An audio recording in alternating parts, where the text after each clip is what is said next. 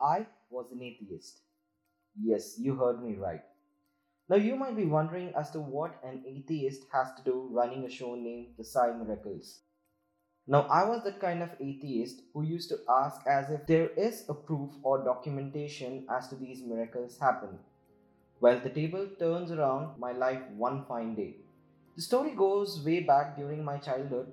You know, just like every story you would have seen, a happy family was tested the most.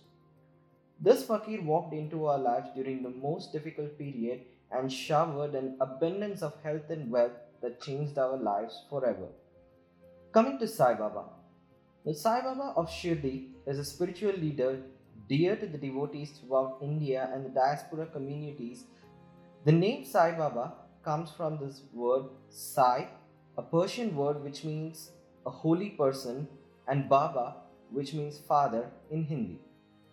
He first arrived in Shirdi in the western state of Maharashtra about 1858 and he remained till there until his death in the year 1918. He was denounced by the villagers of Shirdi as a madman, but by the turn of the century, he had a considerable following.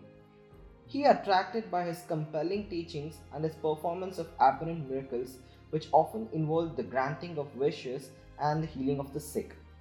As many of you know, the miracle stories of the saint continues to live with us in the form of Sai Charitra, a book written by Govind Gurunath Dabholkar, also known as Hemad. On my show, you will not only hear the miracles that happened in Shirdi, but also you will hear some of the miracles that are still happening today, and I will be interviewing devotees who have had such miracles in their lives. The first story that I read was The Baba and the Wheat Mystery.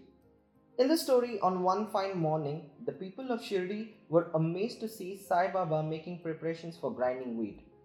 He just spread a sack on the floor and took some quantity of wheat and started grinding them. Now, you might be wondering as to what is so special about a man grinding wheat.